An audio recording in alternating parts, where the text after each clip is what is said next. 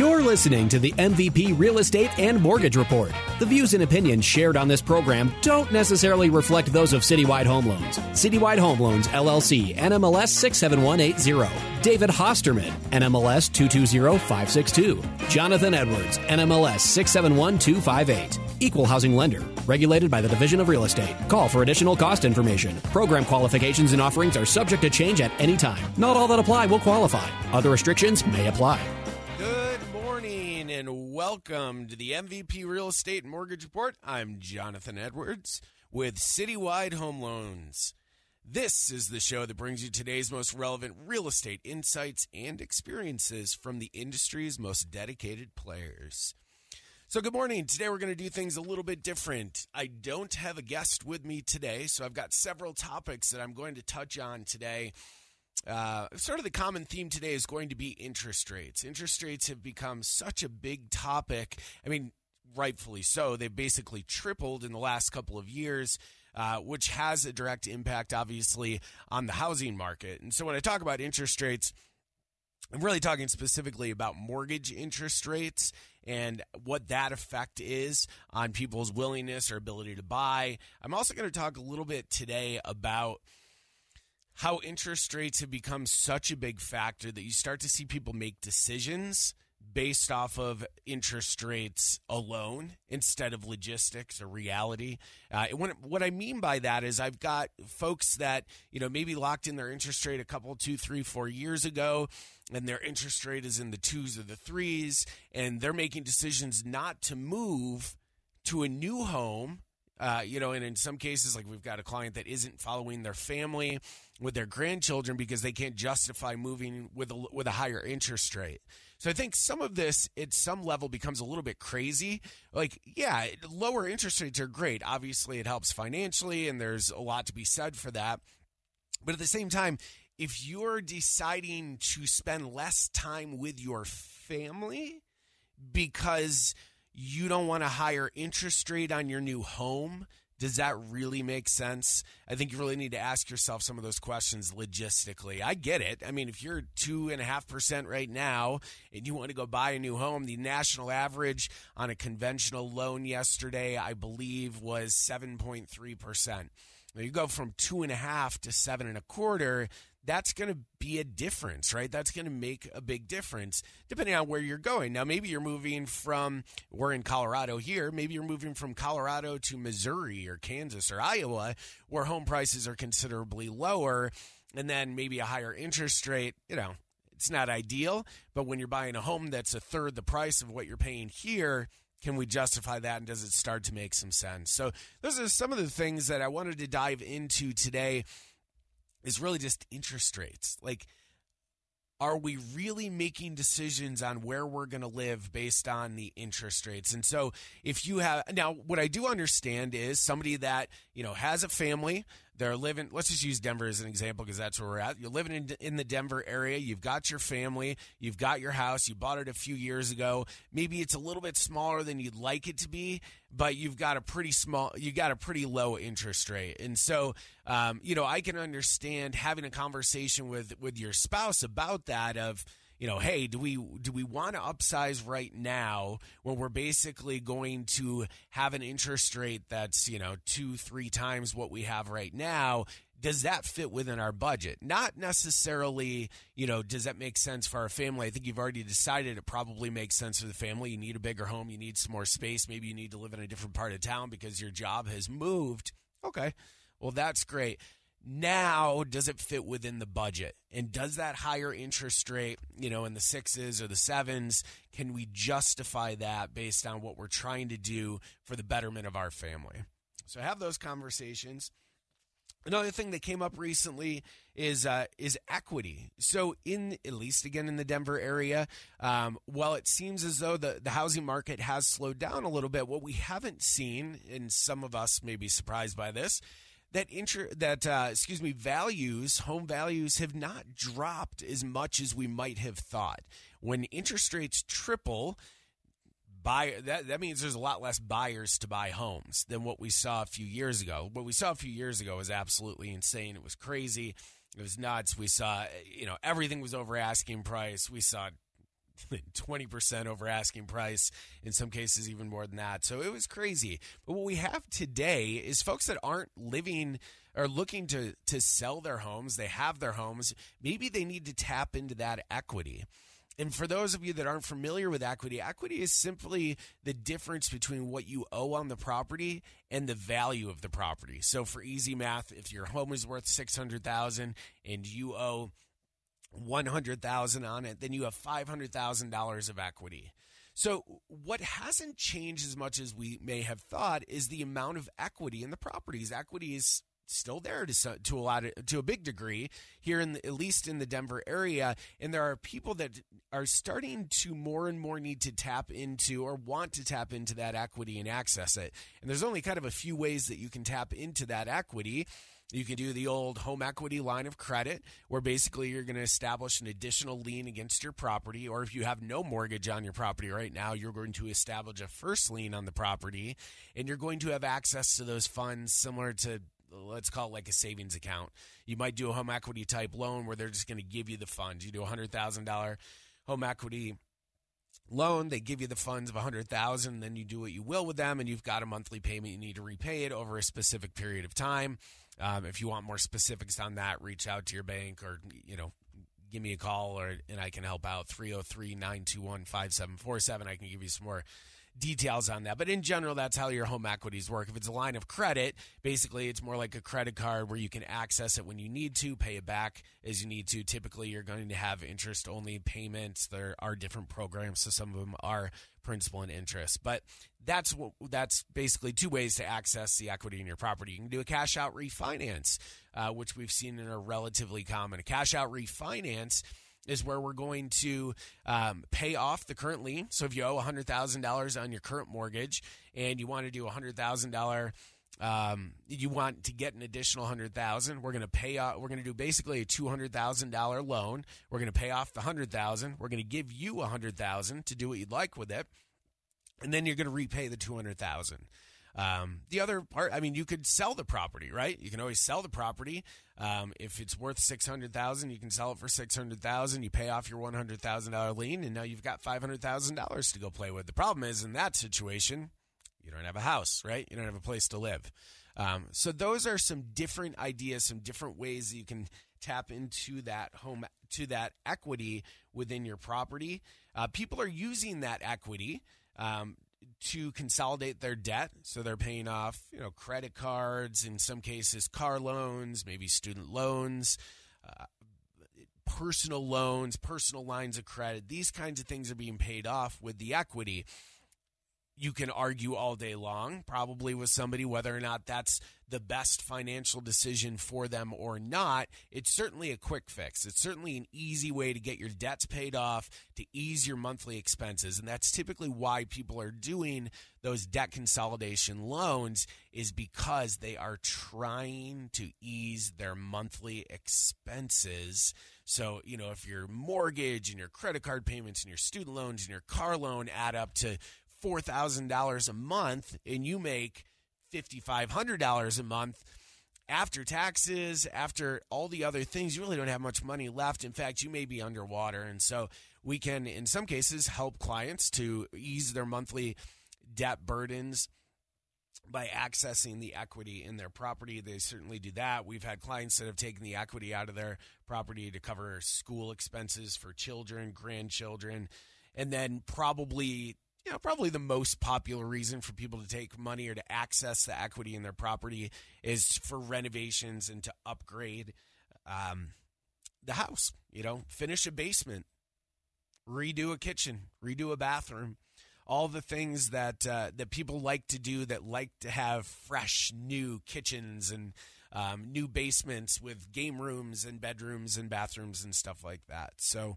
take that into consideration. If you've got some equity in your property, maybe you have the savings set aside. You don't need to tap your equity, but maybe you do, or maybe you'd prefer to do that.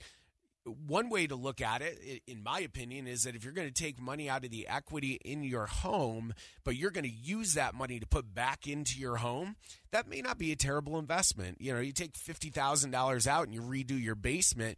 Well, you just increase the value of your home in most cases. How much it increases, you may not know until you go to sell the property, but you'll also probably get some more use out of that basement than you did before. So certainly not a bad strategy to con- to consider when tapping that equity in the property. Put the money back into the property. If instead you're taking that money and you're going on an extravagant vacation someplace, well, that may not be worth it. That may not be a wise investment. Next item I wanted to talk about here is buy downs. And so these have become popular again. They were eh, a couple of decades ago. Uh, buy downs are where we're going to help the buyer to ease their monthly payment in the first for a specific period of time, let's say. So the most popular one that we see right now is the 2-1 buy down. And buy downs are paid for, at least the subsidy, the amount of interest that is not being paid by the buyer is either going to be covered by the seller or the lender. So the most popular is your 2 1 buy down.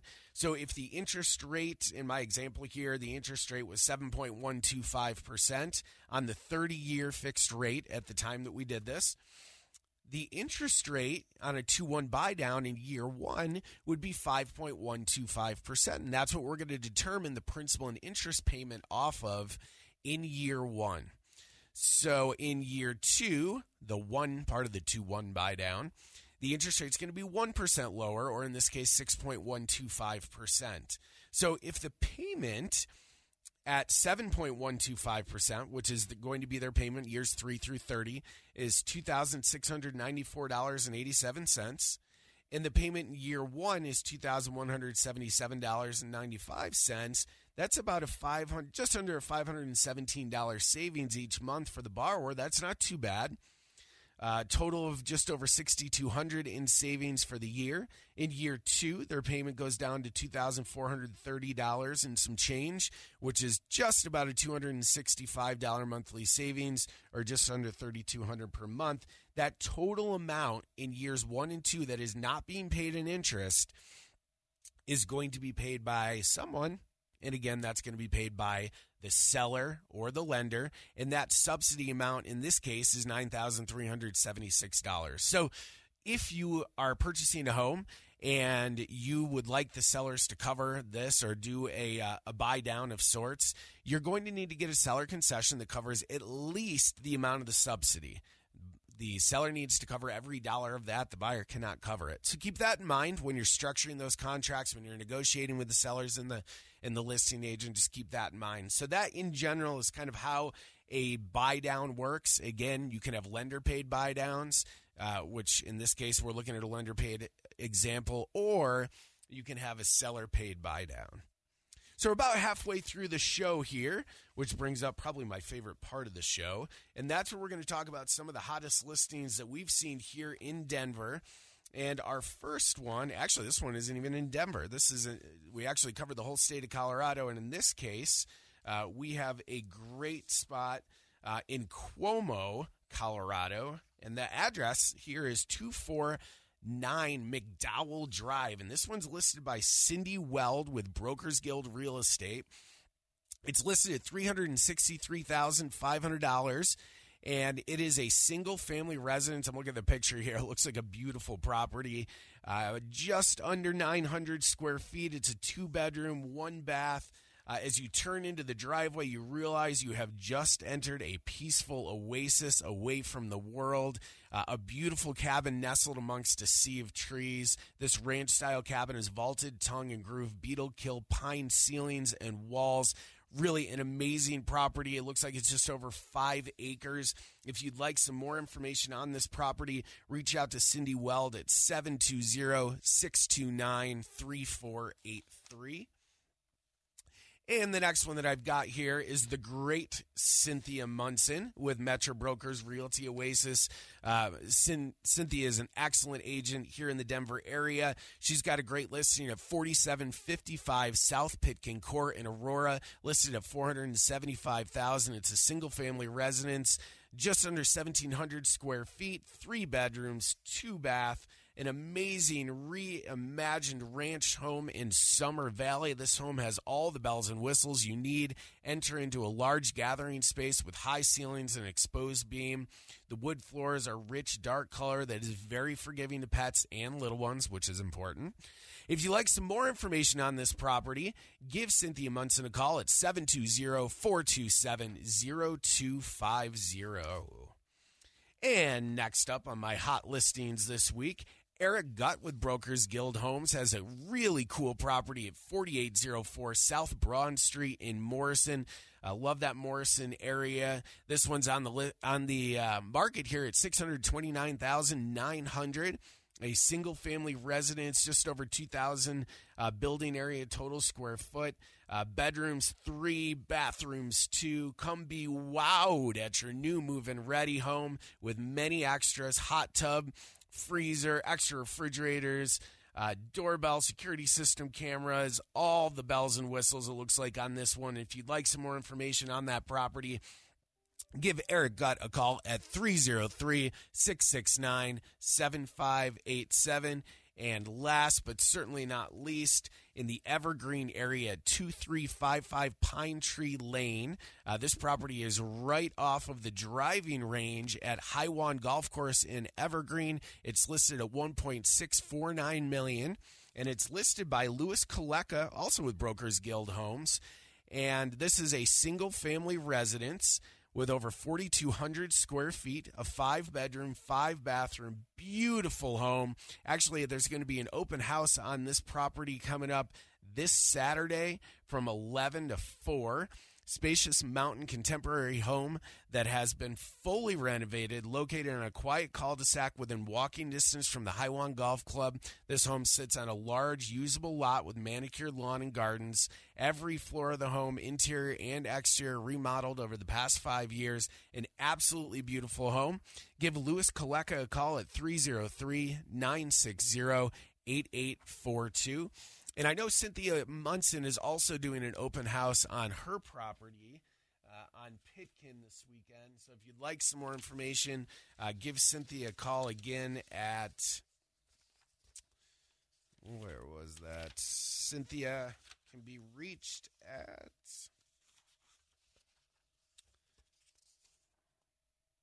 720-427-0250 for more information from Cynthia Munson on her property on Pitkin, also on her open house details for this weekend. So some great, great listings out there, folks. That really kind of covers the gamut right there. Um, different areas of town. We've got Como, Evergreen, Aurora, uh, so certainly some different areas. Morrison. If you are looking for a new home, reach out to one of those great agents. Get some more information for yourself. Now, uh, the next item that I wanted to talk about was some down payment assistance. And this is something we talk about quite a bit on the show. Um, we do a lot with down payment assistance. There's a number of different programs around town. Um, and they're great. And really, when you think about down payment assistance programs, these are programs that are out there that are really designed to help folks to purchase homes. You do not have to have 20% down on a home anymore in order to purchase. And so it's really important that you keep that in mind. If you're a potential buyer out there, you've been thinking about buying a home, this just came up earlier today with an agent that I was talking with in fact, it was her son, and she said, you know, he's scared. He doesn't think he can qualify because he's got some credit card debt. And she has some student loans. And my response to that is that might be the case, but how do they know? Why are you declining yourself for a home, to buy a home before you've even talked to a lender? This kind of drives me nuts, I'll be honest with you.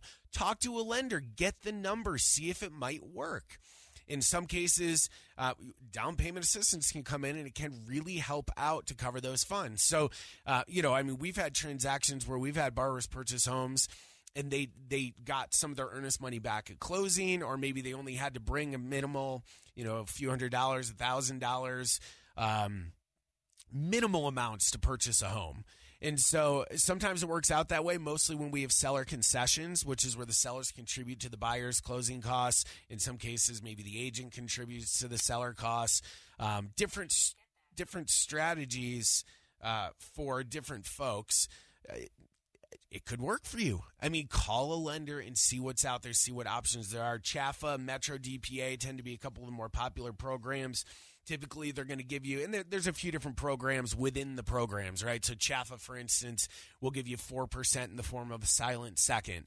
And so that means 4% of the loan amount can be used towards the down payment and whatever's left over, you can use it towards the closing costs. You don't have to make monthly payments on that or pay any interest on those funds, but the funds from CHFA, I should say. Uh, but you do have to repay those funds when you sell the property or refinance. So you still have your first mortgage, which is your regular FHA conventional loan with its interest and interest rates. But what we're talking about here is a second lien on the property that you don't have to make monthly payments on, that you repay those funds. Let's say 4% of your purchase price ended up being $20,000 and they would give you twenty thousand dollars, and it goes up to twenty five thousand. I think they max out at that twenty five thousand. However much it is, four percent of your purchase or four percent of your total loan amount, they'll give that to you. So that'll cover your down payment, might cover a little bit of your closing costs. If you also get seller concessions to cover closing costs, you may be not having to contribute a heck of a lot towards the purchase of your home, which is a great program. Uh, they also have a grant. It's a 3% grant, same thing, 3% of the total loan amount uh, to be used towards the towards the down payment. Borrower covers the difference. Interest rates on those grants tend to be higher. Uh, so if you're talking with somebody about down payment assistance and the term grant comes up, typically a grant is going to be funds that do not need to be repaid by the borrower, but typically they come with higher interest rates.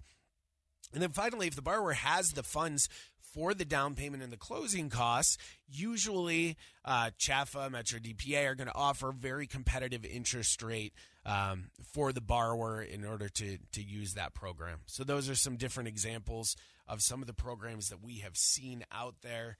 Um, we really like both CHFA and Metro DPA. You know, is another good one that's out there. Um, but all things to be considered. Another part, if you haven't purchased a home before, or maybe you have, but if you're not putting 20% down um, on the purchase of a home and you're doing conventional financing, you're going to have mortgage insurance. The amount of the mortgage insurance does vary. So keep this in mind on a conventional loan. Now, on FHA, you're always going to have mortgage insurance. And the amount of the mortgage insurance varies a little bit, but not as much as it does with conventional. Generally speaking, if you put less than 10% down, the amount of your annual mortgage insurance, which we divide by 12 to get your monthly payment, is 0.55%. If you put more than 10% down, 0.5%. And then again, we divide that by 12, and that gives the borrower their mortgage insurance payment each month. Um, but some of the factors that go in on the conventional side with mortgage insurance is how much is the borrower going to put down? What is their credit score? What's the property type? So is it a condo? Is it a single family residence, townhome? Condos tend to be a little bit riskier for the lender. So conventional Fannie Mae and Freddie Mac financing, they care more about that. It's important to note, too, that citywide home loans and Jonathan Edwards are not associated with FHA or the Federal Housing Administration or VA for that matter, the Veterans Administration. So please note that um, as we're talking about these different types of programs. Property type, occupancy type. Does the borrower intend to live in the property as their primary residence, or is it going to be a second home for the borrower, or possibly an investment property? So, something certainly to consider. Uh, VA loans do not have mortgage insurance, which is nice. And then USDA, which really is a great loan, USDA, so is VA, by the way. But USDA is kind of similar to a VA in certain circumstances. It does not um, it does have your mortgage insurance, but it's at a reduced amount. So even less so than, say, FHA um, would be your USDA financing that mortgage insurance. And again, veterans for the VA loan do not have mortgage insurance. In jumbo portfolio type loans, it depends on who the investor is as to whether or not there's going to be mortgage insurance. Flipping through my notes here. Some other uh, programs that we've seen that have become a little bit more popular lately, too, are what we call non qualified loans or non QM loans. Uh, these types of loans are outside of the traditional lending guidelines, right? So you're not talking about Fannie Mae, Freddie Mac conventional loans anymore. You're not talking about FHA, VA, USDA. These are in various investors that have what we call non qualified loans.